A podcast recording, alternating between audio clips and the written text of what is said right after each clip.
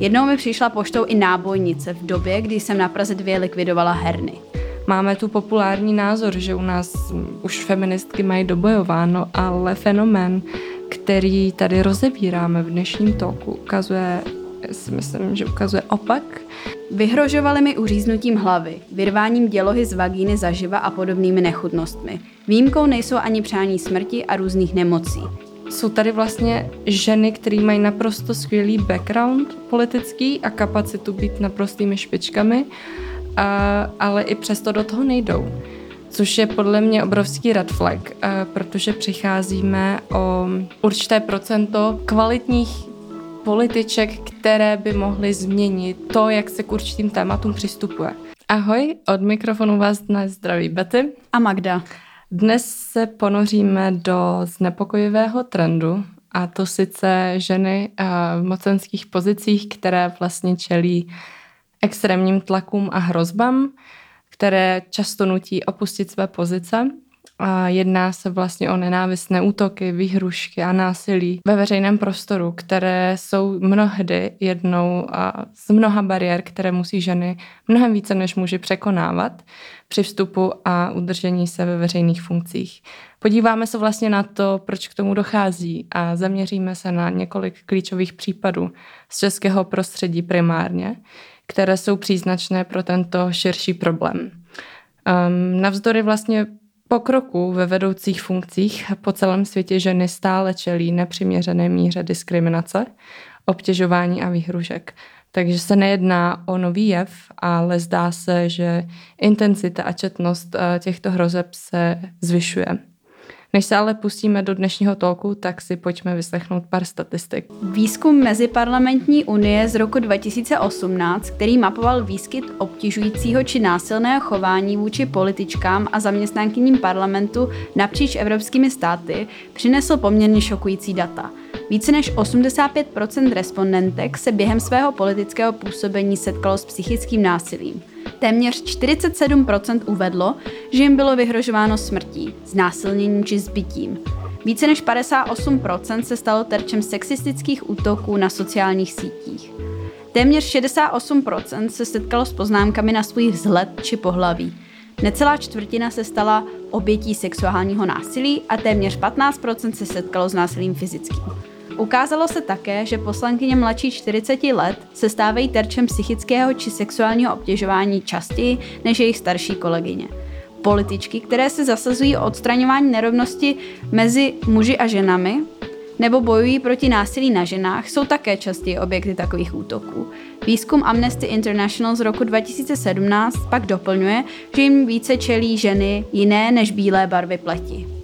Celkově pak různé studie shrnují, že ženám je veřejně vyhrožováno dvakrát až třikrát eh, více než mužům.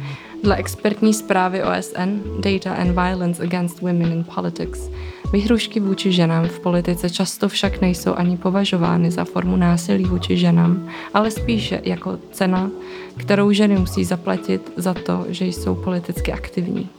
Tato bagatelizace a dvojí standard pro muže a ženy v politice pak také souvisí s tím, že političky projevy násilí vůči nim nenahlašují nebo jen minimálně.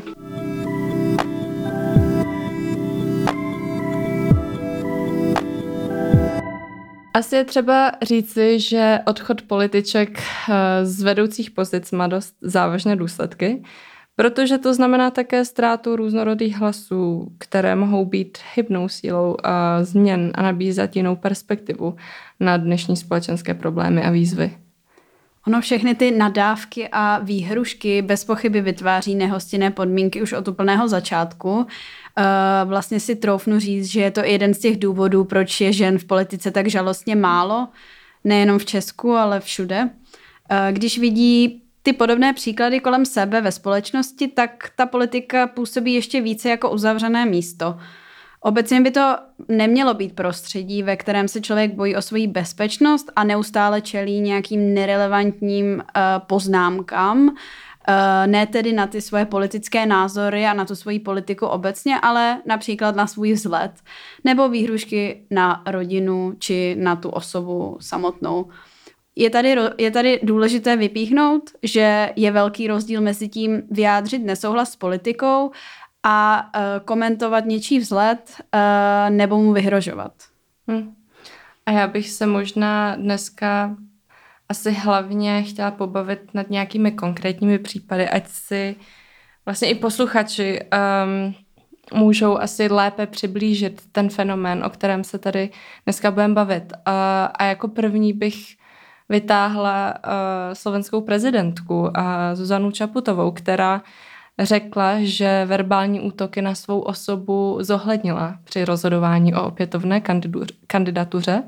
Ona se vlastně stala terčem těch nejdrsnějších útoků, a to včetně její rodiny. A třeba u nás v Česku se debatuje o tom, proč ve špičkových veřejných funkcích um, nenajdeme více žen, jestli bychom vlastně neměli zavést kvóty, aby se ten stav aspoň trochu normalizoval, zlepšil, ale tady máme jasnou ukázku toho, co žena mimo jiné brání um, jít do veřejných funkcí. Uh, jedná se vlastně o jak o osobní uh, útoky, tak často vlastně i strach o rodinu a blízké lidi. A když se na to podíváš, tak uh, my vlastně máme mimořádně maskulinní politiku. Ono vzhledem i k těm případům, které známe a které si tu postupně uh, rozebereme, je nutné říct, že se to týká celé politické škály, jde to tedy napříč. Nadávky a výhrušky jsou něco, s čím se potkávají političky napravo, nalevo, když jsou konzervativní, když jsou liberální. Je to v podstatě normalizované a to například na Twitteru, kde je neustále komentován vzhled političek a dostává se jim různých přezdívek, falešných účtů, koláží, které někdy v podstatě jsou i jako falešné porno. Um, a to, co mají političky v soukromé korespondenci, s čím se třeba svěří, zveřejní to, tak je často ještě drsnější a tam už potom jsou častěji právě ty výhrušky. Hmm. Uh, ono vzhledem k tomu, že stále více lidí má snadný přístup k internetu a sociálním médiím, uh, tak stoupá přirozeně i to kybernetické násilí na ženách a dívkách a je to stále větší a větší problém. Uh, Odhady Evropské unie ukazují, že každá desátá žena zažila nějakou formu kybernetického násilí od svých 15 let, hmm. což tedy zahrnuje samozřejmě i političky. To kybernetické násilí je pak asi um, novější fenomén, protože se vzestupem sociálních médií uh, se automaticky um, dané skupiny společnosti stávají ještě víc um, řekla bych, terčem nenávistných útoků.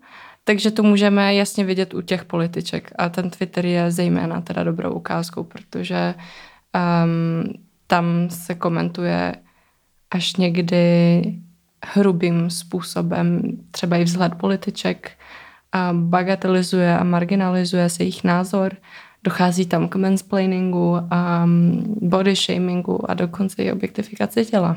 Ono třeba trochu ustupujeme, nebo uh, hmm. společnost obecně trochu ustupuje od toho, že by někdo vyloženě šel před poslaneckou sněmovnu, před senát, uh, kdekoliv, kde vlastně ta politička působí a nějak na ní pořvával, nebo i když u Čaputové zrovna byl problém i že jako to její bydliště nebylo příliš chráněné a jako lidi tam chodili a otravovali, takže úplně jako to nezmizelo.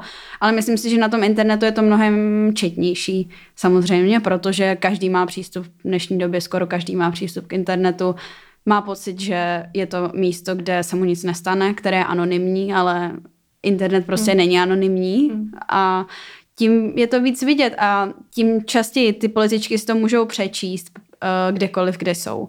Nemusí se to stávat jenom v určitý moment, ale když prostě jste veřejně činná osoba, tak občas si prostě přečtete, co lidi o vás píšou. Ono musíte si číst to, co si lidi myslí, protože um, vy jim jako máte sloužit, že jo? Vy máte, máte poslouchat ten feedback relevantní vůči ty vaší práci, ale mezi tady to se samozřejmě do toho e-mailu dostává nespočet komentářů, výhružek, který by nikdy neměl nikdo vypustit z klávesnice nebo z pusy.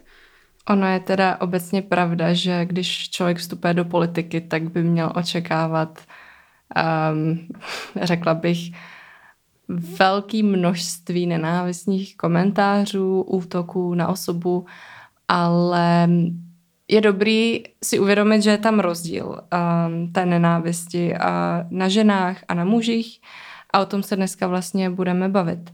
A já bych se uh, ještě vrátila k těm konkrétním případům, protože mě uh, zůstalo v hlavě uh, reakce místo předsedkyně sněmovny Richterové, která k oznámení Čaputové napsala mimo jiné, a teď cituji, míra hrubosti, nenávisti a útoku se zvyšuje. Člověk si, a to nepíšu ráda, na určitou úroveň urážení svým způsobem zvykne. Na co se však zvyknout nedá a ani nesmí, jsou útoky na děti. Jako máma a politička, a politička tohle považuji za naprosté dno. Ono, já si myslím, že by si neměli, nebo tady je ten problém toho, že někdo už si má pocit, že by si na to měl zvykat, hmm. ale neměli bychom si zvykat na nic takového, ať už to je něco jako méně škodlivého, jako prostě ty narážky na vzlet, tak ať už je to po ty výhrušky jako smrtí a různých věcí, které taky se k ním později dostaneme. Ale ono právě Richterová konkrétně, tak uh, byla jedna z těch nejvíce viditelných hmm. lidí, co tohle téma nějakým způsobem řešili, ať už v médiích nebo uh, na sociálních sítích a tak podobně. Ona jeden případ uh, vlastně kyberšikany nebo nějaké kybernenávisti dostala i k soudu, který vyhrála. Uh, tam šlo o spor s dezinformátorkou, hmm. která vlastně šířila falešné výroky a, a nenávistné příspěvky, uh, podle kterých vlastně měla Richterová rozdávat startovací byty migrantům a na, právě kvůli tady těm tomuhle vymyšlenému výroku jí samozřejmě začalo chodit ještě více nenávistných zpráv, protože to našlo tu svoji cílovou skupinu, kterou mělo. A uh, tam je samozřejmě znám, známá ta scéna, že ona se jako, nebo zna, v médiích kolovala ta scéna, kdy ona se rozbrečela u toho soudu, hmm. protože už to jako samozřejmě bylo velice osobní, výhrušky na děti a tak podobně. A uh, vlastně to je super vidět, že někdo někdo to jako posune dál a řeší to, že to jako nebere vlastně jako něco, na co si má zvyknout. A podle mě by to nikdy nemělo no. být. To, na co si zvykneš. Protože prostě tohle, jako na ulici na tebe tohle často nikdo ne, nezařve, mm. tak proč by to na, ti to měl někdo psát jako na internetu? Protože to bolí tak. stejně. A my se ještě k tomu, jak uh, takové situace řešit dostaneme, ale mm-hmm. právě Richterová když už to tady zmiňuješ, je skvělým, skvělou ukázkou toho, jak to mhm. třeba řešit. Ona teda o tom mluvila uh, třeba i ministrině obrany současná, Jana Černochová, protože v jejím případě prostě zastává rezort, který uh, je typicky považován za velmi jako mužský, Uh, což jako většina těch ministerstv byla mužská, ale ta obrana přeci jenom je lidmi brána ještě jako hmm. něco dalšího. Bohužel. A ona se taky, ona se teda, ona s tím měla zkušenosti už v předchozí uh, kariéře politické a jenom proč ji vyzdvihám, protože se k tomu jako taky vyjádřila a znova jako uh, akcentuju to, že tady je jedno, jestli jsi uh, z ODS, hmm. nebo jestli jsi z Pirátů, nebo jestli je to v podstatě jedno. Uh, takže ji taky budu citovat. Um, Vyhrožovali mi uříznutím hlavy, vyrváním dělohy z vagíny zaživa a podobnými nechutnostmi. Výjimkou nejsou ani přání smrti a různých nemocí. Jednou mi přišla poštou i nábojnice v době, kdy jsem na Praze 2 likvidovala herny. To popsala tedy už v roce 2021 a v současné době ještě zmínila, že po útoku Ruska na Ukrajinu se situace ještě přiostřila. Takže když jako někdo, samozřejmě je tady asi nějaká situace, kdy člověk který zastává určité názory, tak ty někdy provokují ještě víc. Ať to už může být jako rovnoprávnost, protože taky často političky, které se zasazují o to, aby byla rovnoprávnost, tak dostávají právě tyhle nadávky uh, genderově podmíněné. Mm-hmm. Ale je, jsou určité názory, právě jako tady zmínila politické názory, které dostávají té nenávisti více. Um, tady třeba ten případ Černochové i Richterové, tak většinou vlastně oni dostávali um, ty výhrušky od, řekla bych, od, um, od lidí ze společnosti, že to nebyly lidi, které, kteří zastávali veřejnou funkci. A co mi přijde teda už jako uh, úplný strop, je, že ty útoky přicházejí i z řad politických kolegů. A tady úplně, úplně skvělým příkladem je Andrej Babiš, který o Markétě Pekarové Adamové ve svém pořadu Čau lidi řekl, že a ráda bych ho teda i, i citovala, protože to je šílený. Pokud zakladatel TOP 09 a poznámka Miroslav Kalousek byl pro nás vždy symbol korupce, tak stávající předsedkyně, tedy Markéta Pekarová Adamová, je symbolem zla a nenávisti. Sama je z toho nešťastná, jak je zlá a nenávistná. A Pekarová na to poté reagovala docela místním způsobem. A řekla, že vlastně tyhle nenávistné zprávy a komentáře pracují a vlastně s nezdravě stereotypním pohledem na ženy, a které by údajně neměly opouštět své místo u plotny a, a že jsou jenom dobré narození dětí. To je podle ní důvod, a proč se ženy politice vyhýbají více než muži. A um, jsem si v celku jistá, že to je jistý faktor, který řadu žen od případné angažovanosti v politice odrazuje. Ono vlastně Pekarova, uh, Pekarova to schytala podobným, podobný způsob, podobným způsobem i od Klauze, uh, tedy bývalého prezidenta. Uh, já mám poznámka. pocit, že často, poznámka, já mám pocit, že často si tím taky jako zajišťují nějaké jako mediální, mediální hmm. místo. Když už nikoho nezajímají, nebo když už mají pocit, že prostě jejich sláva odešla. Takový pick me. Mm-hmm. Tak tohle je jednoduchý terč, že? Můžete, o, můžete o ní říct, že jí čouha, ne, že jí sála zlo z očí a tak podobně. Hmm. A je to prostě něco, co vám přijde jako nejjednodušší věc, která vyprovokuje uh, nějaké názory ve společnosti a zároveň máte pocit, že jako žena je jednodušší terč, tak si do ní hmm. střelíte. Hmm. Jo no, ale um, se vším, co vlastně tady padlo, tak mě a určitě i posluchače určitě zajímá, nebo vyvstává tady otázka, co s tím vlastně můžeme udělat. Um, a možná bychom se nad tím mohli trochu pozastavit a říct uh, nějaké um, návrhy. Já si teda primárně myslím, uh, že bychom mohli začít u toho, že třeba o tom mluvit více. Um, pořád tady platí, že osvěta uh, je naprosto zásadní. A pokud o něčem budeme trvale hovořit, um, dokud nedojde k nějakému zlepšení, tak vlastně neočekávejme žádnou změnu. A my se vlastně bavíme um, o tom, že v Česku nemáme dostatečné zastoupení žen v, uh, v politice, ale tím to vlastně nekončí a nejdeme vlastně do větší hloubky jako společnost, a kde bychom řešili, proč tomu tak je, a proč to ženy vlastně odrazuje. Um, že jsou tady vlastně ženy, které mají naprosto skvělý background politický a kapacitu být naprostými špičkami, a, ale i přesto do toho nejdou. Což je podle mě obrovský red flag, a, protože přicházíme o určité procento um, kvalitních političek, které by mohly změnit um, to, jak se k určitým tématům přistupuje. Máme tu populární názor, že u nás už feministky mají dobojováno, ale fenomén, který tady rozebíráme v dnešním toku, ukazuje, si myslím, že ukazuje opak. Takže tohle je třeba tematizovat a to nejen v soukromí, ale i na veřejnosti a to na všech úrovních. Tak jako netýká se to jenom politiky, týká se to veškerých oborů, kde ženy zastávají nějakou funkci. No, tady u těch veřejných činitelů nebo činitelek je důležité, když se proti tomu ozývají a třeba to zveřejní nebo to nějakým způsobem na to reagují, právě jako jsme si tady některé z nich představili, protože já mám pocit, že to někoho potom může i vlastně trochu odradit od toho, aby to dělal, a nebo to naopak uh, může pomoct, že jako více lidí se začne ozývat, že to není v pořádku, začne je bránit a tak podobně.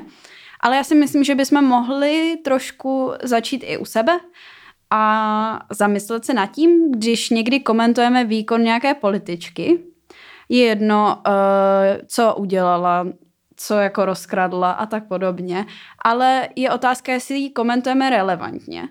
A to ve vztahu jako k jejímu výkonu a k její politice, anebo jestli do toho vždycky dáme tu špetku toho, jako je tlustá, je hnusná, je prostě, má nějaký komplexy a tak podobně. Protože já to chápu, od politiky se těžko dají oddělit emoce. Ale tady ty jako rádoby humorné, a, uh, ale přesto jako nenávistné, které ublíží, uh, nadávky a komentáře, tak jsou uh, něco, co vlastně svým způsobem jako normalizuje i ty výhrušky hmm. smrti a drsné nadávky. A nebo to normalizuje to, že prostě je v pořádku říct, hmm. že tady ta uh, politička je hnusná a tady ta politička je tlustá. Ale uh, to prostě není něco, co bychom my měli podporovat. A často si to člověk ani neuvědomí, že to komentuje, protože je zvyklý, že politikům se nadává. Hmm. Což je v pořádku. Nadávat politikům to jako má tady svoje místo, ale ta nadávka musí jako mít smysl, podle mě. Musí být hlavně konstruktivní. Konstruktivní a čas... Když už chcete nadávat, tak ať to má nějaký background, Přesně ať to tak. má nějaký data a fakta, ať to není prostě nějaký blábol. A reaguje to na, na tu politiku. Hmm.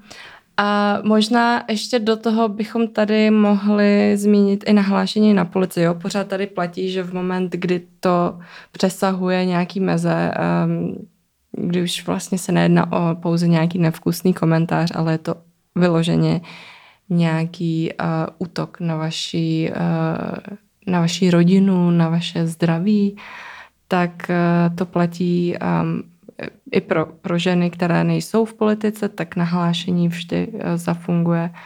Uh, takže i to bych tady chtěla uh, mimo to, že se o tom má mluvit, zmínit. Určitě je důležité to co nejvíc nahlašovat, protože hmm. pak prostě to bude něco, čím se musí ta policie zabývat. A... Hmm. Mě by vlastně ještě uh, takhle jako ke konci zajímalo, um, když budeme teda brát v potaz všechno, co jsme si tady řekli, uh, známe, jaká je, řekněme, um, jaká je parketa, co jako nějaká žena, čemu čelí v politice. Šla bys do toho, když víš, že se ti tohle vlastně může stát, že bys byla terčem nějakých útoků na svou hmm. osobu, na svou rodinu, na svůj, na svůj blízký kruh. Šla bys do politiky? Zatím asi ne. Myslím si, že ještě uh, nejenom teda asi z tohohle důvodu, ale myslím, že tohle to jakoby nejsem teďka v pozici, kdy si myslím, že bych to úplně unesla. Hmm ač jak, my, protože ty, jakoby na ty političky podle mě je to častokrát fakt jako nejsilnější. Mm. Že jako samozřejmě se to týká všech lidí, všech žen veřejně činných, ale ty političky to schytávají jako neuměrně Nejvíc. hodně, mm. tím, že jsou v televizi tak. a tak podobně. Takže já si myslím, že zatím asi ne, ale zároveň to taky není dobře, protože si myslím, že bychom se od toho neměli nechat odrazovat. My jsme jinak s Magdou obě studovali politologii, což teda nutně neznamená, že jako chceme do politiky, jo? To, tady je vždycky takový názor, že kdo studuje politologii, tak jde na politiku. Není tomu tak. Ale u mě teda jako konkrétně, já jsem zájem o politiku měla vždy a viděla jsem se i v nějakém politickém postu a vzpomínám si, a to jsem byla jako strašně mladá, to mi bylo mm, 15, tak jsem vlastně říkala svému otci o tom, že bych chtěla vstoupit do politiky jednou a že to je můj sen a, a, tak. A jeho první reakce, uh, by the way, byla, že uh, by si nepřál, abych já měla takovou kariéru, protože mi lidi budou uh, vyhrožovat a bude se to dotýkat i mé rodiny. A říkal to teda už uh, proto, protože já jsem vždycky byla ten člověk, co zastával svůj názor a trval si na svém názoru a, a tlačil dopředu ty témata, které nebyly úplně tradiční, takže on věděl, že bych se stala terčem právě kvůli tomu, kvůli tomu, že jsem opionated. A um, tehdy jsem se nad tím vlastně nezamýšlela. Říkala jsem si, jo, je to jenom názor mýho otce, že to vlastně jako bude v pohodě, ale časem jsem zjistila, že to je fakt jako fenomén, který je realitou, bohužel, a netýkalo by se to jenom mě, ale už se to týká více žen. A, takže je to smutný, ale mě by to, mě by to neodradilo. Neodrazovalo mě to ani tehdy, ale ani teď, když už samozřejmě mám víc znalostí. Ale já bych do toho šla jenom kvůli tomu, že um, bych tenhle stereotyp nebo um, jak stereotyp, tak fenomén chtěla um, úplně zničit. tak snad jednoho dne. Snad. Fingers crossed. tak jo, uh, my vám děkujeme, uh, že jste si poslechli dnešní epizodu a budeme se na vás těšit zase příště.